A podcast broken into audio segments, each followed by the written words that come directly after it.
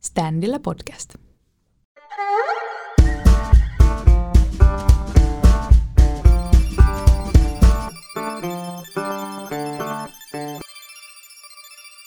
Standilla podcast on Helsingin yliopiston maatalous- ja metsätieteellisen tiedekunnan ainejärjestön podcast, jonka sisältö on suunniteltu opiskelijoille. Haluamme kuroa umpeen opiskelijoiden ja työelämän välistä kuilua. Moikka! Tervetuloa kuuntelemaan Standilla podcastia. Nyt on marraskuun loppu, ulkona on pimeää ja me ollaan täällä Startup Sauna studiossa Otoniemessä. Ennen kuin me päästään kuulemaan meidän tämän jakson vieraasta, mä voisin sanoa pari sanaa itsestäni. Mä oon siis Siir Räisänen, neljännen vuoden elintarvike- ja kuluttajaekonomian opiskelija. Mä oon lähdössä tammikuussa vaihtoon Kanadaan Calgaryn yliopistoon, josta mä oon todella innoissani. Ja sitten tämän päivän vieraaseen. Hän on viikkialumni, opiskellut elintarvikeekonomiaa vielä kun se oli oma linjansa ja valmistunut vuonna 2019. Nykyään hän työskentelee vientipäällikkönä Apetiitilla. Jaksossa me päästään kuulemaan, että mitä meidän vieras on opiskellut ja hänen urastaan, apetiitista yrityksenä, mitä vientipäällikkö tekee ja miksi apetiitilla on niin makoiset pakasteherneet, että ne ovat ainoita pakasteita, joita italialaiset huippukokit suostuvat käyttämään. Tervetuloa Standille podcastiin Jussi Mylläri. Kiva saada sut tänne. Kiitos. Mitä sun maanantai-päivää kuuluu? Oikein hyvä, kiitos. Käytiin tuossa aamulla myyntipalaverit ja, ja tota, sillä lähtee hyvin viikko käyntiin. Ja sitten näin niin kuin etätyöaikaan kuuluu, niin lähi ravintolassa lounaalla ja meillä on hyviä vaihtoehtoja tuossa Käpylässä. Hyviä kasvisravintoloita. Kiva. Mikäs sieltä on suosikki? No yksi viimeaikainen suosikki on ehdottomasti Cafe Saurahuone. Aivan. Mä oon käynyt vaan Käpylässä monesti käpygrillillä. Okei. Minkälaisissa asiayhteyksissä? Ihan lounaalla. Okei. Äh, sielläkin on lounas. Mä en tiennyt. Joo, se on vähän hämärä mesta, mutta ihan kiva, voin suositella. Okei, siistiä. Itse asiassa siellä on semmoinen Cafe Sose myös. Siellä on aina kasvisruokaa oikein erinomaista. Okei, kiitos vinkkeistä. Mutta sä oot Jussi opiskellut Viikissä elintarvikeekonomiaa, vielä kun se oli oma linjansa. Kerro vähän sun opinnoista. Pitää paikkansa. Ku- kuulostaa vanhalta silloin, kun se oli vielä linja.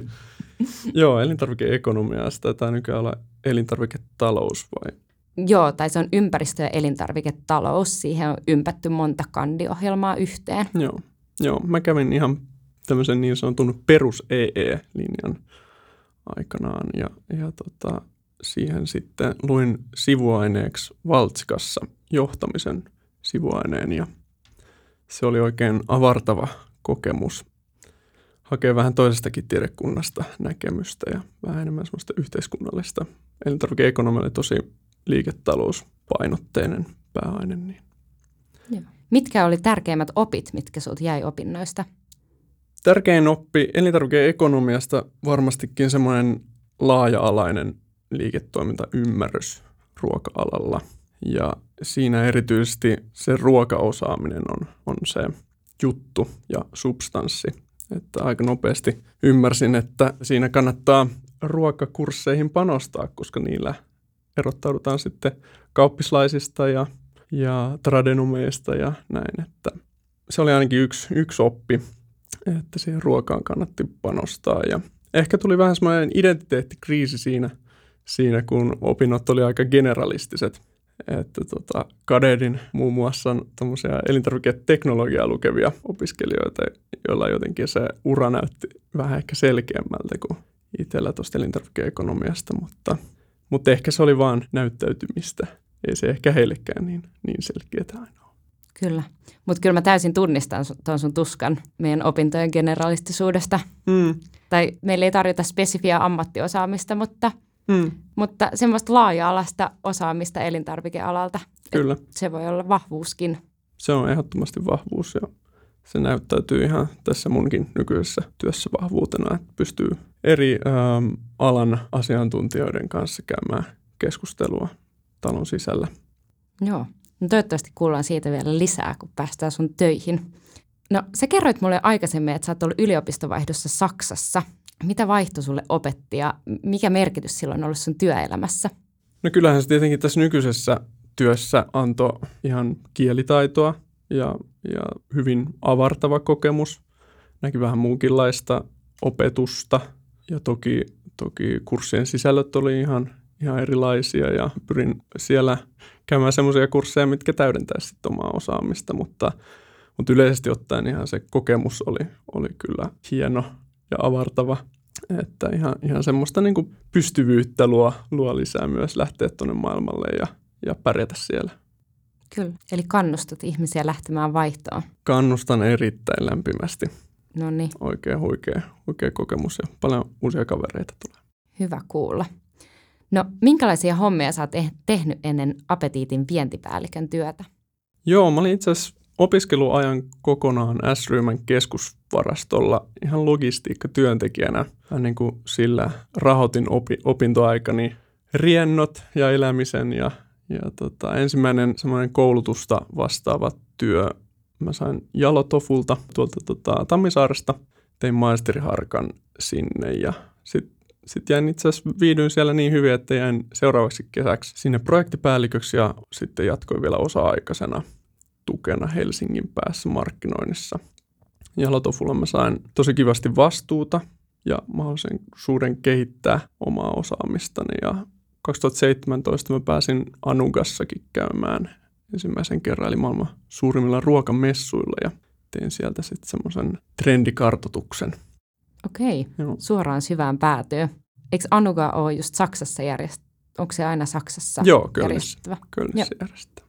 Kyllä, okei. Kiinnostavaa. No, mites tota, sä sitten päädyit Apetiitille vientipäällikön hommiin? No oikeastaan se lähti siitä, että äh, lähti aika kaukaa, mutta tota, innostuin jalotofulla noista tofusta ja kasviproteiineista ja, ja tota, tein siitä sitten ihan gradunkin aiheeseen liittyen ää, miesten lihansyönnin vähentämisestä ja, ja tota, sitten valmistuin ja tietenkin etsin, etsin töitä nimenomaan kasvipuolelta, kasviproteiineista ja tota, Apetithan on, on Suomessa yksi, yksi suurimmista tämän alan yrityksistä ja siellä sattuu olemaan sopivasti vientipäällikön paikka auki.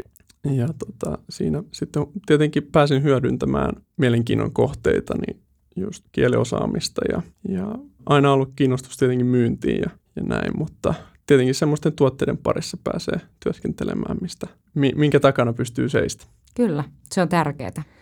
No moni meistä, meidän kuulijoista varmasti tietää apetiitin, ainakin pakastealtaista, kuten pakasteherneistä, peruna- ja sipulisekoituksesta tai pakastekalakeitoista. Mutta kertoisiko meille vähän apetiitista lisää? Joo, me ollaan Suomessa markkinajohtaja kotimaisissa vihannes- ja ruokapakasteissa sekä listattu pörssiyritys. Ja meidän konserni jakautuu kolmeen liiketoiminta-alueeseen, eli ruokaliiketoimintaan, kasviöljyihin ja viljakauppaan. Ja mä työskentelen Apetit Ruualla ja meillä on kaksi tehdasta. Säkylässä valmistaa vihannekset, piivit ja pyörykät ja sitten Pudasjärvellä Apetitin pizzat. Me ollaan itse asiassa just uudistamassa meidän pizzatehdasta. Okei. Okay. Mahdollisesti maailman pohjoisinta pizzatehdasta. Okei, okay, kiinnostavaa. Joo, ensi vuoden tuossa tota, keväällä tehdään iso investointi ja, ja loppuvuodesta ensi vuonna voidaan odottaa aivan huikeita kotimaisia pizzoja kauppoihin. No niin, hyvä mainospuhe. Ne onkin aika hyviä ne apetiitin vegepizzat. Ootko muuten, ootko huomannut Wöner-pizzan? Sitä en ole maistanut. No se on semmoinen, mikä kantsii, kantsii tota lähikauppaan kyllä ehdottomasti pyytää. Okei, no niin, pitää pistää. Se on lähtenyt hyvin, hyvin tota liikkeelle. Mistä apetiit tunnetaan ja mitkä on apetiitin vahvuudet? No kotimaisuus on ihan ehdottomasti meidän vahvuus. Eli meillä on hallinnassa koko arvoketju sieltä alkutuotannosta, viljelytyksestä lähtien. Ja me ollaan vahva kestävien kotimaisten raaka-aineiden käytössä ja arjen ruokaratkaisujen kehittäjä. Ja meidän tuotteet sopii erinomaisesti tämän hetken trendeihin myös. ruokapuolella. Pystyisitkö vielä avata tuota, kun sä sanoit, että teillä on koko se elintarvikeketju hallussa, niin mitä se käytännössä tarkoittaa? Joo, meillä on noin sata sopimusviljelijää, eli omaa viljelijää, joiden kanssa me tehdään aina vuosittain sopimukset. Ja meillä on jopa oma tämmöinen tutkimustila, räpin, räpin koetila, jossa me ihan kehitetään viljelymenetelmiä itse. Tämä on sikäli aika harvinainen ruokatalo, että meillä on ihan omaa tutkimustoimintaa talon sisällä, eli meillä on oma tutkimusagronomi. Okei. Okay. Siellä kehitetään sitten viljelymenetelmiä ja testataan eri lajikkeita ja sitten näitä oppeja me saadaan sitten, tai meidän viljelijät saa, saa sitten nämä opit käyttöönsä. Aivan. Hienoa. Niin, ja mistä meidät tunnetaan parhaiten, niin varmaan pakastevihanneksista. Ja maailmalla meidät tunnetaan yöttömän yön herneestä. Meillä on vahvaa osaamista aina, aina sieltä viljelytyksestä tuotteistukseen asti. Viimeisimpänä ehkä hyvä, hyvänä esimerkkinä kestävästä arjen ruokaratkaisusta toimii meidän tänä vuonna lanseeraama Itämeren kalapuikko. Eli, eli ostamalla Itämeren kalapuikkoa vähennät fosforin määrää Itämeressä ja sitä kautta levän määrää ja vesistön rehevöitymistä. Okei. Todellista hiilineutraalia ruokaa vai? Kyllä. No nyt sä kerroitkin jo teidän vahvuuksista, mutta mikä on Apetitin kilpailuetu sitten kansainvälisillä markkinoilla? No se on monen asian summa, eli korkea tuotelaatu, laadukas tuotekehitysprosessi ja innovaatiot pakastesegmentissä, laatusertifikaatit, esimerkiksi meillä on BRC, joka on hyvin niin kuin kansainvälinen laatusertifikaatti. Sitten meillä on läpinäkyvä arvoketju ja tuoteturvallisuus korkealla tasolla. Ja toki näistä suuri osa on perusasioita, joiden tulee olla kunnossa. Et pelkkä korkea laatu ei riitä itsessään tietenkään – mutta tarvitaan rohkeata tuotekehitystä omiin vahvuuksiin tukeutuen. Ja meidän vahvuudet on ehdottomasti kotimaisessa vihannesten viljelyssä. Eli tuotetaan 34 miljoonaa kiloa sopimusviljeltyä raaka-ainetta ja se takaa meille laadukkaan ja kilpailukykyisen raaka-aineen monenlaisia tuotesovelluksia. Eli mitä enemmän meillä on ketjusta omissa käsissä, sitä enemmän meillä on vaikutusmahdollisuuksia. Esimerkkinä vaikka tänä vuonna me ollaan kokeiltu räpin koetilalla kikherneen ja härkäpapun viljelyä. Kotimaisuus on meille tosi tärkeä arvoraaka-aineessa ja jos kotimaista kikhernettä ei ole riittävässä teollisessa mittakaavassa viljelyssä Suomessa, niin me voidaan itse alkaa kehittää sen raaka-aineen viljelyä, jotta tulevaisuudessa voitaisiin viljellä sitä laajemmassa mittakaavassa. No se todella varmasti luo mahdollisuuksia teille tuon koko ketjun hallinta. Monipuoliset resurssit. Kyllä. No mikä sitten viennin merkitys on teidän liiketoiminnalle? Mihin te viette, kuinka paljon ja mitä viette? Joo, vienti on apetiitilla hyvinkin merkittävä kanava, josta haetaan erityisesti kasvua. Eli viennin kehittäminen on osa apetiitin strategiaa, erityisesti Ruotsin viennin osalta. Me viedään Ruotsiin, Italiaan, Iso-Britanniaan, Baltiaan ja nyt viimeisimpänä Hollantiin ja Espanjaankin. Okei. Mikä on te, onko Ruotsi teidän niin kuin suurin vientimaa, tärkeä vientimaa? Se on nyt suurin. Et meillä on pitkään ollut, Italia on ollut suurin ja nimenomaan just herneenviennin kautta, mutta nyt viimeisen parin vuoden aikana me ollaan kasvettu erittäin hyvin Ruotsissa. No kun sä teet vientiä, niin mitä sä käytännössä teet? Tämmöinen aika laaja kysymys. Joo, mä kuulun siis myynnin tiimiin, Mä oon ainoa täyspäiväinen vientiä tekevä työntekijä. Mun esihenkilö, myyntijohtaja Ville Suojoki vastaa Ruotsin viennistä. Ja mun vastuulla on Italian hernekauppa, Britit, Baltia, Hollanti ja Espanja ja uusi asiakashankin tietenkin. Ja ihan tota päivittäinen työ on yhteydenpito asiakkaisiin ja uusien asiakkuuksien ja tuotelanseerausten työstöä. Mä haistelen trendejä ja tuon ideoita myös myös mun asiakkailta esille apetiitilla ja teen tosi paljon niin kuin monipuolisesti sisäisesti sekä ulkoisesti työtä näiden parissa.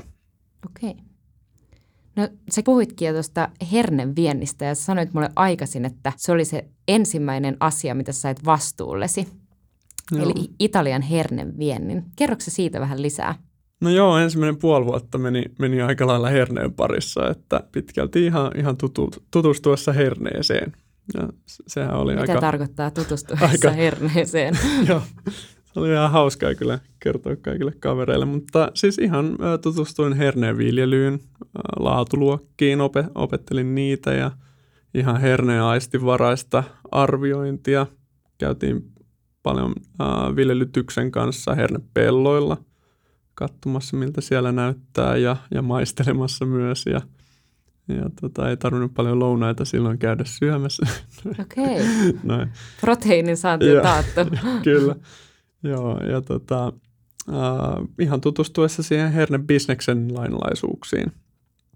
Ja tota, mun opit siitä on sitten, sitten tietenkin, että mä tunnen sen herneen aika hyvin tässä vaiheessa ja, ja tota, se pitää tuntea hyvin, kun sitä lähdetään myös hyvin asiantunteville italialaisille asiakkaille myymään, että Yksi esimerkiksi tarina, minkä mä oon kuullut ja mitä, millä mua ollaan vähän peloteltu, niin meiltä lähti Apetitilta muutama tyyppi Italiaan vastaanottamaan tämmöistä ensimmäistä herne, hernelastia uudelle asiakkaalle. Ja, ja tota, sit heidät laitettiinkin siellä sitten tota, testaamaan herneitä tai maistamaan, että siellä laitettiin viisi eri hernekippoa eteen ja siitä piti sitten valita oma herne, että mikä näistä on teidän myymä herne. Okei, no onnistuko myyjältä? Onnistu, onnistui, mutta tota, kuulemma oli aika, aika tota, sattuman kauppaa ehkä. Okei.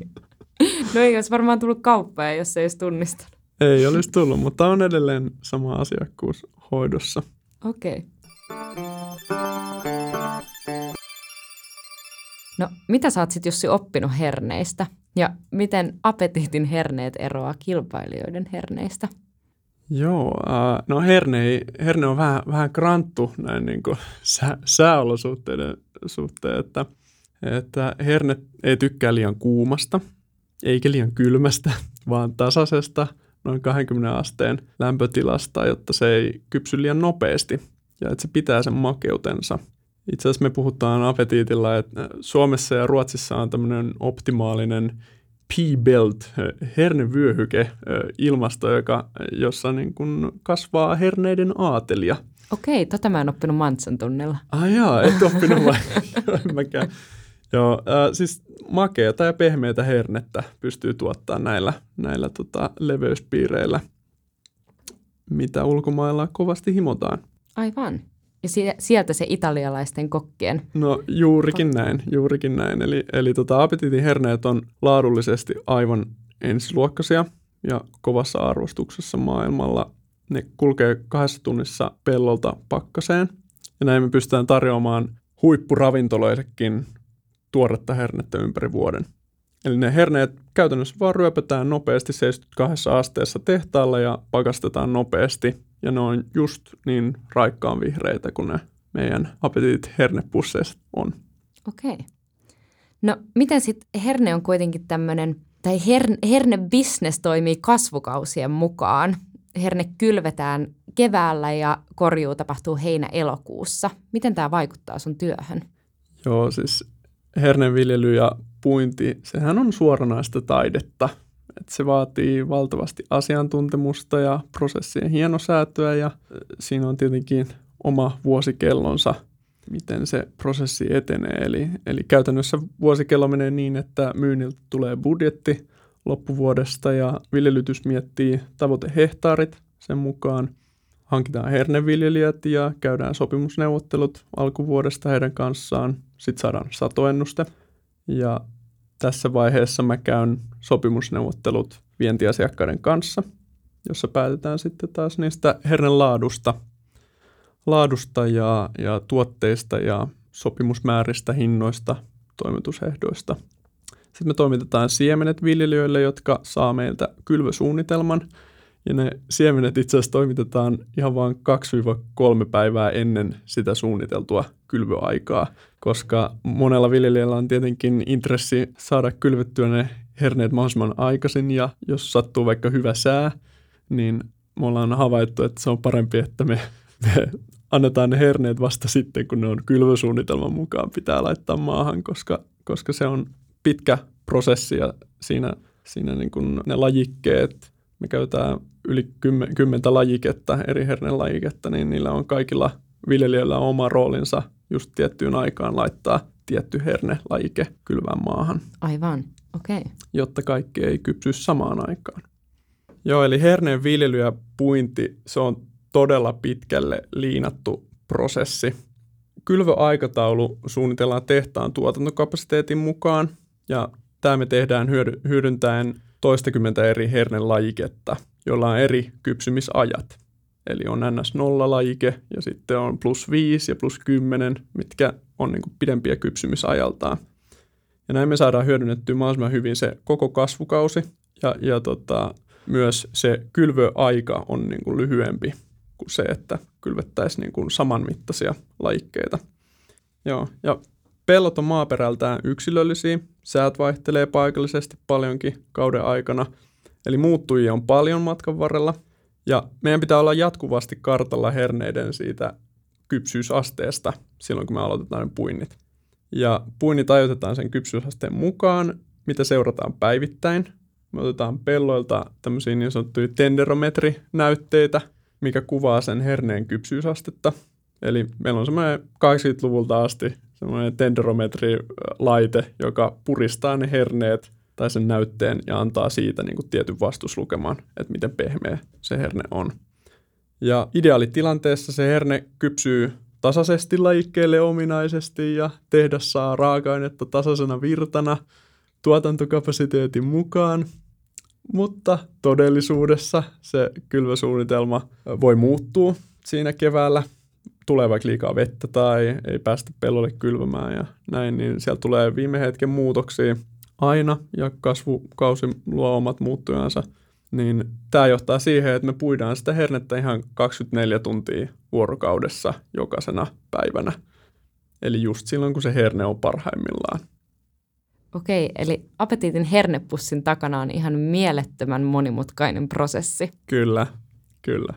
Joo, kiinnostavaa. Tota, Tämä todella kuulostaa siltä, että sä oot koko elintarvikeketjuun yhteydessä sun työssä – Kerro vähän, että kenen kanssa teet töitä? Joo, no mä teen tietenkin herneen puolesta, mä teen paljon viljelytyksen kanssa työtä ja seurataan, seurataan viljelytyksen kanssa sitä satokauden etenemistä.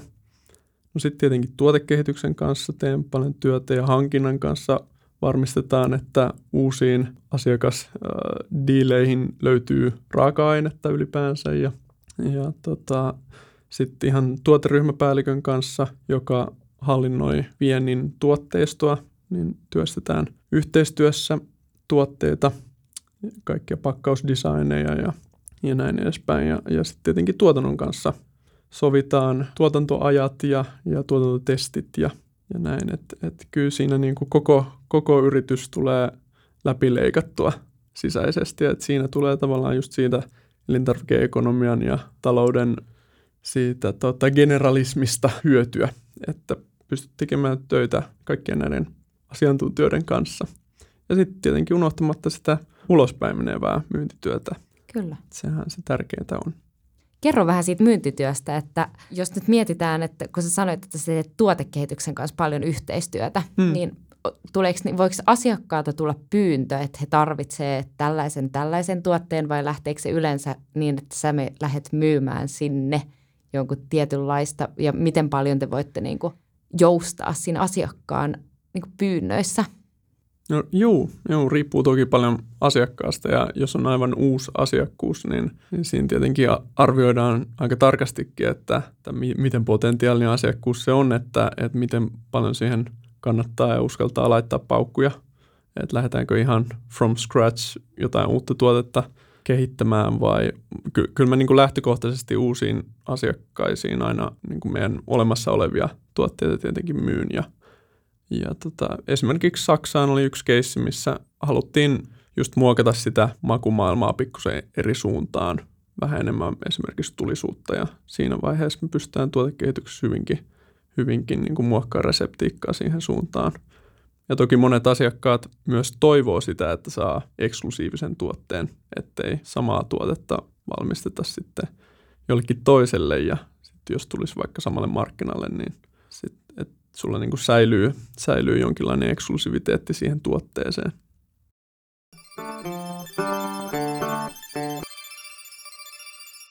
Niin tulikin mieleen, että me käytetään Appetit-brändiä vaan Pohjoismaissa ja Baltiassa. Lähinnä sen takia, että Appetit on aika geneerinen nimi ja se on rekisteröity Pohjoismaiden ulkopuolella hyvin monella markkinalla. Ja näin ollen me ei voida käyttää appetiittia esimerkiksi Keski-Euroopassa. Eli me ollaan tehty sellainen linjaus, että me mennään esimerkiksi Keski-Euroopan markkinoille lähtökohtaisesti kumppanin brändillä, tai sitten me luodaan yhdessä kumppanin kanssa brändi. Ja me ollaan päädytty tähän, koska brändin rakentaminen on, todella kallista, niin me pyritään toimimaan yhdellä brändillä useammilla markkinoilla, eli skaalata sitä bisnestä sitten, kun me jonnekin markkinalle luodaan joku brändi tai, tai vaikka löydetään kumppani, jolla on meidän tuotteisiin sopiva brändi valmiina. Ja sitten me myös pyritään skaalaamaan sitä muille markkinoille. Et näin meillä on esimerkiksi Hollannin kumppanin kanssa nyt tarkoituksena tehdä.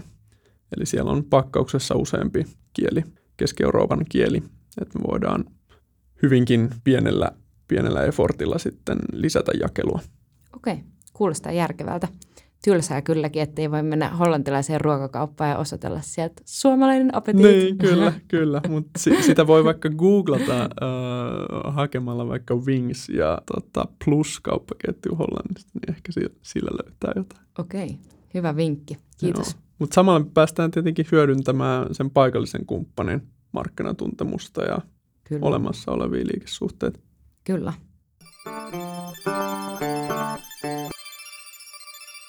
Monet trendit, kuten kasvipohjaisten tuotteiden myynnin kasvu, ruoan verkkokaupan suosio, ruoan terveellisyys ja arjen kiireellisyys myllää elintarvikealaa.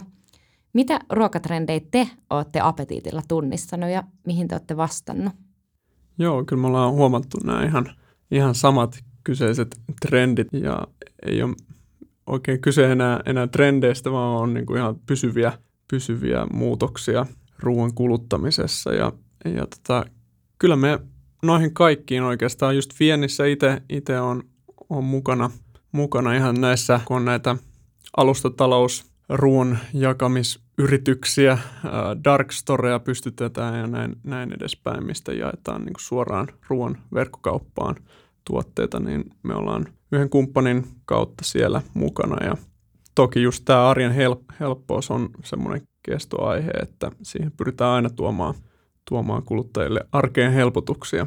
Muun muassa just nämä viimeisimpänä nämä meidän kotimaiset pakasteateriat.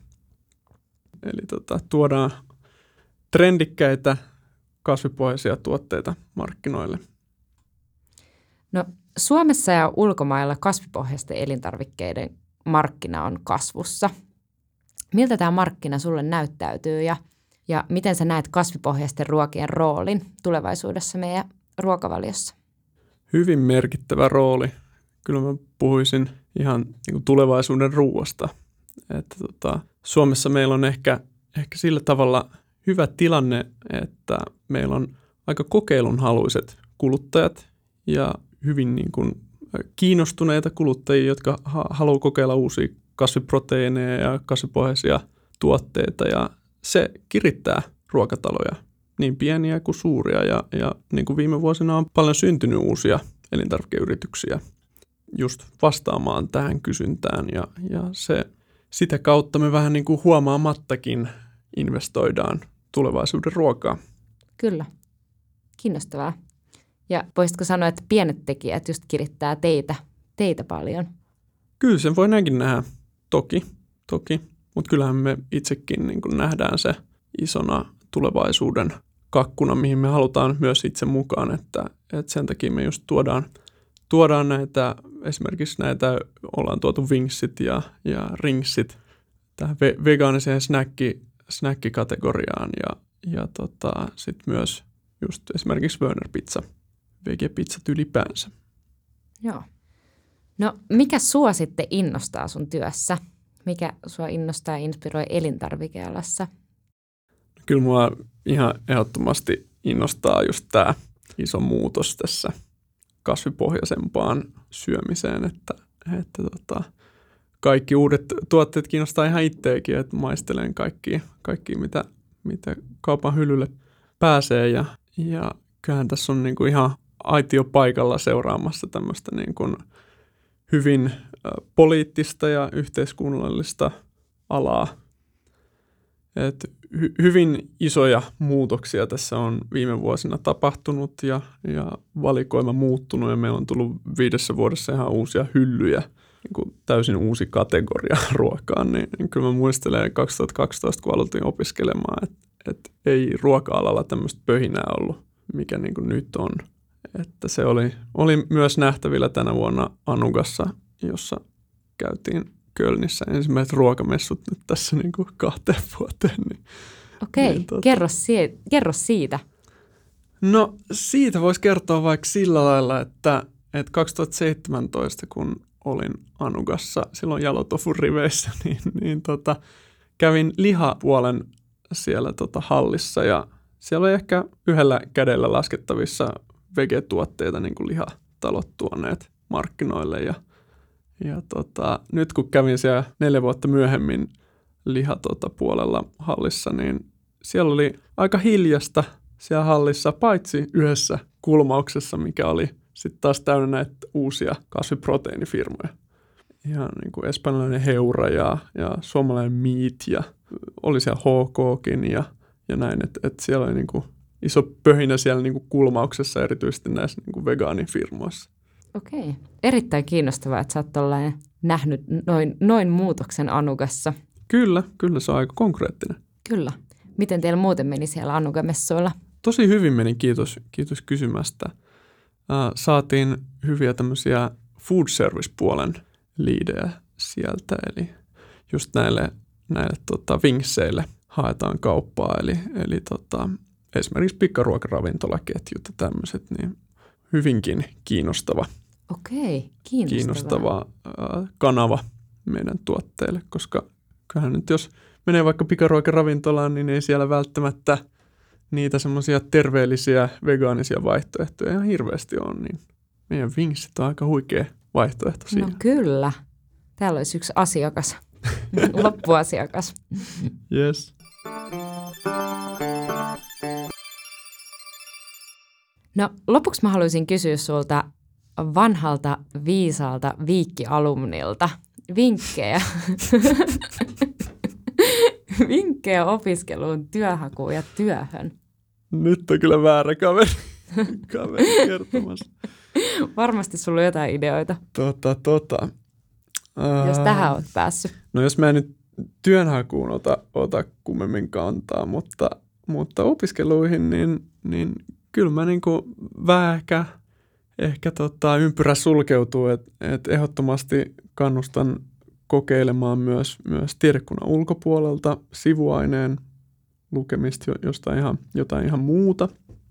Se voi täydentää aika, aika yllätyksellisestikin sitä omaa osaamista ja se voi jopa olla se joku erilaistava osaaminen sitten, mikä erottaa lopulta muista työmarkkinoillakin – mutta lähtökohtaisesti myös ihan, ihan niin kuin kasvamisen suhteen ja, ja näkökulmien Kyllä. La- laventamisen suhteen. Joo, mä täysin allekirjoitan ton, kun itsekin tein Valtsikasta viestinnän sivuaineen. Okay, ja, siisti. ja se oli tota, hienoina siellä siinä se, että sain niinku täysin uudenlaisen näkökulman, joka Kyllä. sit taisteli sen liiketoiminnan näkökulman kanssa, niin se oli hienoin asia, mikä siitä jäi käteen. Wow, hienoa. Onko muita vinkkejä? Muita vinkkejä. No, kyllä mä tietenkin vähän, vähän huono tälle korona-aikaan vinkata, että, että tota, ää, nauttikaa, no, no siis to, toki voi vinkata, mutta nauttikaa opiskeluajasta ää, ja käykää kaikissa tapahtumissa, että nehän on ihan huippujuttuja käydä kaikissa tapahtumissa ja kun niitä ihanat ihmiset järjestää ja siellähän sitä tutustuu sitten tämän tulevan alan muihin osaajiin ja ja pieni ala on, että, että tota, kyllä varmasti moniin aina törmää eri asiayhteyksissä. Ja se on tietenkin aika iso rikkaus, että voi, voi kysyä kavereilta, opiskeluaikaisilta kavereilta, jos vaikka esimerkiksi mulla tulee jotain ravitsemukseen liittyviä kysymyksiä tai, tai jotain tuoteturvallisuuteen liittyviä vähän niin kuin spesifimpiä kysymyksiä, niin, niin tota, kyllä multa Facebook-frendeistä löytyy, löytyy tai muista frendeistä löytyy tota, aina joku, jolta kysyy. Joo, hieno vinkki. ihan vielä kiinnostaa, että mikä on sitten lempitapahtuma ollut Viikissä? Nyt tuli paha kysymys. Nyt tuli paha kysymys. Tähän tämä nyt kaatuu. no siis kyllä kaikki niin kuin viikki, äh, tota, toi C-Grundin, C-Grundin tapahtuma. Onko C-Grundi vielä pystyssä? On pystyssä. Mahtavaa. Mut mitä? Var, nyt on ollut tietenkin vähän hiljasta niin, koronan nyt on takia. vähän hiljasta. No kyllä se sieltä tulee vielä, vielä jossain vaiheessa. Uh, joo, kaikki C-Grundin tapahtumat on ollut, ollut ikimuistoisia, varsinkin siinä alku, alkuaikoina. Ja, ja tota, PM-kisat, nehän on hieno, hieno tapahtuma. Tähän joutu, joudun kyllä sanomaan, että on missannut sen niin ulkomailla PM-kisoihin lähtemiseen. Että on ollut vain Suomessa ja se on aivan eri kokemus sitten taas lähteä ulkomaille, että sekin on huikea. Nyt itse asiassa, nyt mä keksin. Se on varmaan toi Viikkiskiin tahkoreissu. Nykyään tosiaan ruka. On vai? On, Okei. kyllä. Kuinka monta bussia lähtee? No, mikäkään se oli viime, äh, viime reissulla, oliko se kaksi vai kolme bussia, mutta sitten takastulomatkalla bus, bussit hajos, Okei. hajos vuoron perään ja Okei. tota, matka kesti vähän odotettua kauemmin. Okei, mutta mikä se hauskempaa Kyllä. siinä tilanteessa? Joo, ja mä muistan se, se tota munkin aikana, mä kävin kolme kertaa tahkoreissulla ja, ja tota, olisiko se ollut just neljäs kerta, niin olisi saanut jonkun seniorileiman tai jotain, mutta sitä ei käynyt sitä hakea, mutta mut sinä aikana kyllä se kasvoi yhdestä bussista kahteen bussiin. Okei. Mutta ei ole vielä poissuljettu, että sä saisit sitä seniorileimaa, No että totta, joo, tervetuloa joo. vaan. Kiitos, kiitos. kyllä. Mahtavaa. Onko tämä AVEC? Joo, kyllä. Yes. Joo. No mutta kiitos paljon Jussi, kun tulit tänne Standilla podcastiin. Kiitos sulle, kiitos. Huikeet oli tulla mukaan.